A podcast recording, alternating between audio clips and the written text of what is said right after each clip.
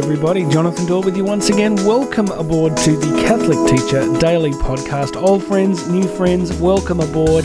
I'm really blessed that uh, some people listen almost every single day, and that's very exciting. I hope that is a blessing to you as you drive to or from work or catch a hovercraft or whatever it is that you do to get to your vocation as a Catholic teacher each day. And new listeners, welcome aboard, everybody. However, you've uh, come across what we're doing here, thank you for joining us on this great big adventure of Catholic education around the world. I have a lot of things that I want to share with you today, actually. I'm going to try and keep it to a reasonable time as always, but uh, today's reading is really beautiful uh, from the readings of the day.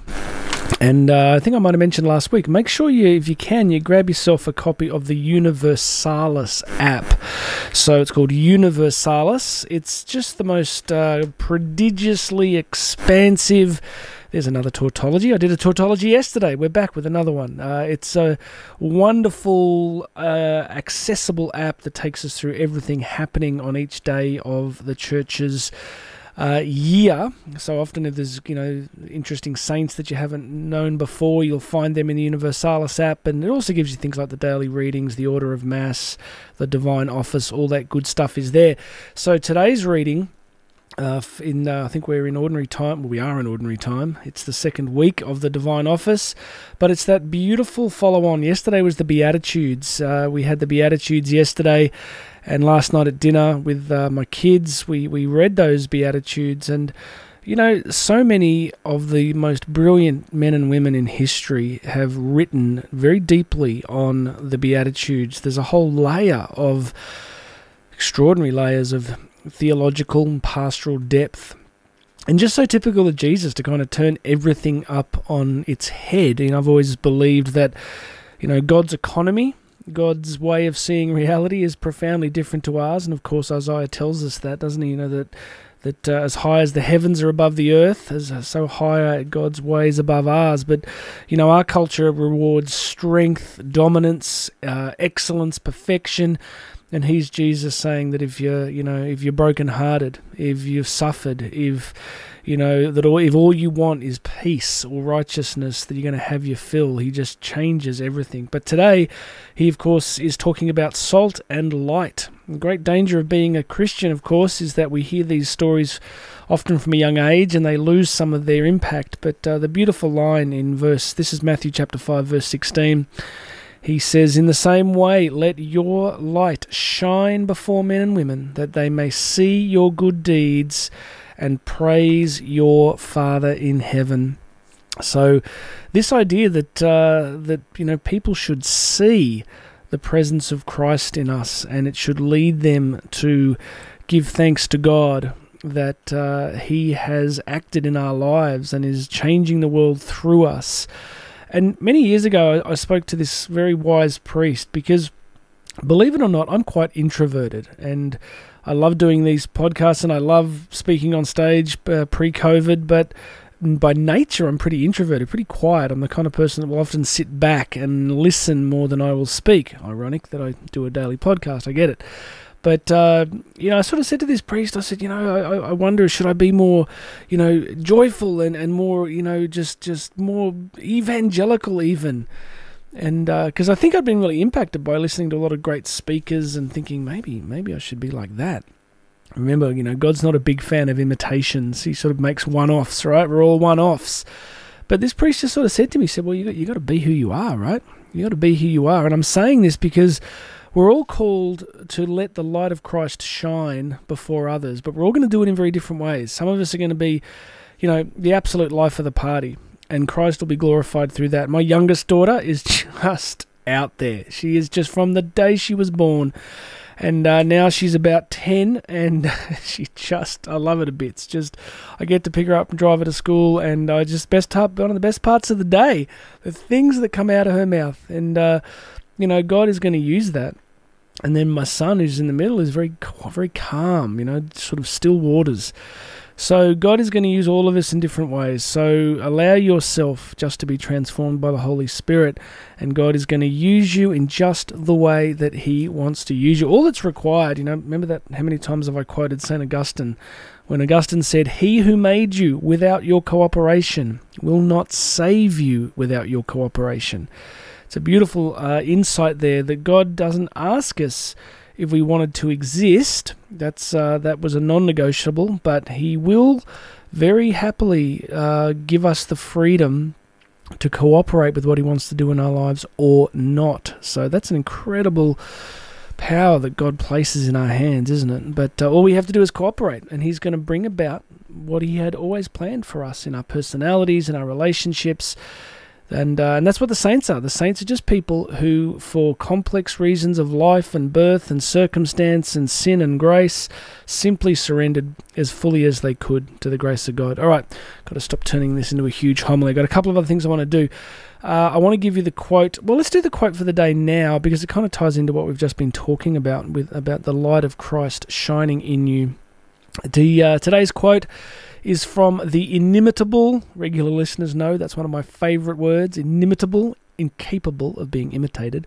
Paul Claudel, wonderful philosopher and uh, and writer. He said this: "Speak about Christ only when you are asked, but live."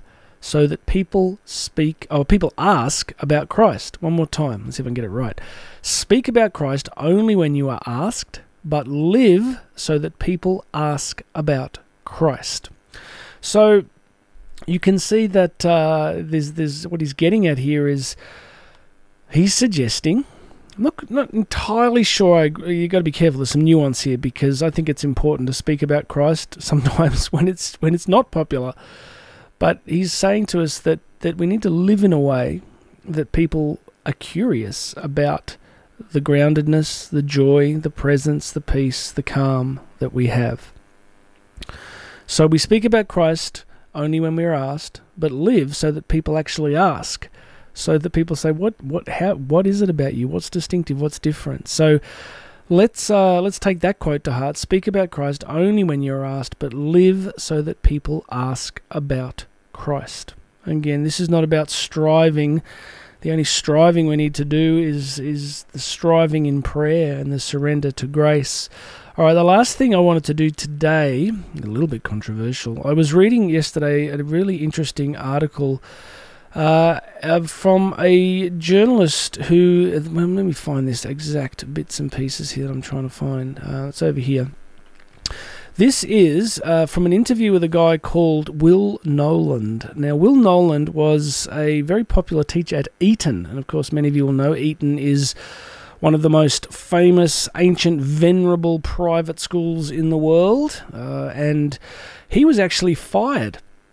And it blew into a big storm because he was fired for putting a video up about uh, pushing back against this as- aspects of I guess, making boys and men feel that they are all complicit in what is uh, increasingly termed toxic masculinity. So he put up a a video saying, "Here's all the great things about men. Here's all the fantastic things that men do throughout history," and and uh, he got fired, and it led to a you know 800 former Etonians requiring asking the headmaster to resign, and blew into this big storm. But he, he had this interesting quote from this interview, and uh, he said this much modern education aims at telling students what to think about various social issues rather than teaching them how to think subordinating a genuine liberal education to political purposes.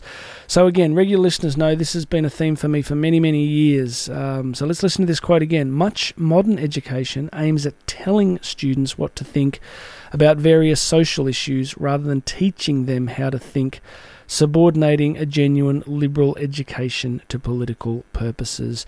Look, I think that is happening. I don't know how widespread it is at every particular school. You, uh, as you listen, you're the expert on what's happening in your own school system, but I think we can all put our grown up pants on and admit that so much education has become highly politicized, and sadly, uh, a lot of teachers see it as their role to create uh, well, to you know, I guess to inculcate their own social and political insights into the minds of their students, and uh, I'm not okay with that. I think what we need is to preach Christ and the truth and Christ crucified and help young people become formed in Christ. And then we're going to let Jesus shape their vision of the world.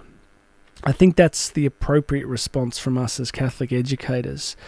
Uh, because any kind of, you know, many social and political issues are incredibly complex and have all sorts of nuance to them. And i think that you know a lot of what can happen in schools is this black and white sort of this is the issue and this is what we will all think. And uh, that's not okay. I think we have to have the courage and the humility as catholic educators to to uh, to stay focused on the mission that Christ gave us, which was to make disciples. You know, he, he didn't tell us to create party members. He, he told us to create disciples.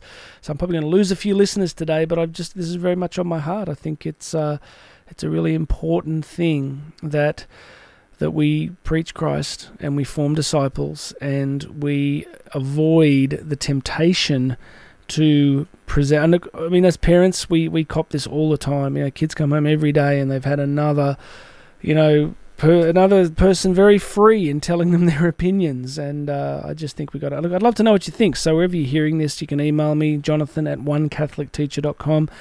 Uh, you can unsubscribe and never listen to me again. But I just really believe that this is an important thing. And I think for this guy to be fired, you know, he was a very loved teacher. He was doing really good work. And to simply be fired for presenting a more balanced perspective is, is not okay. It's not a good thing.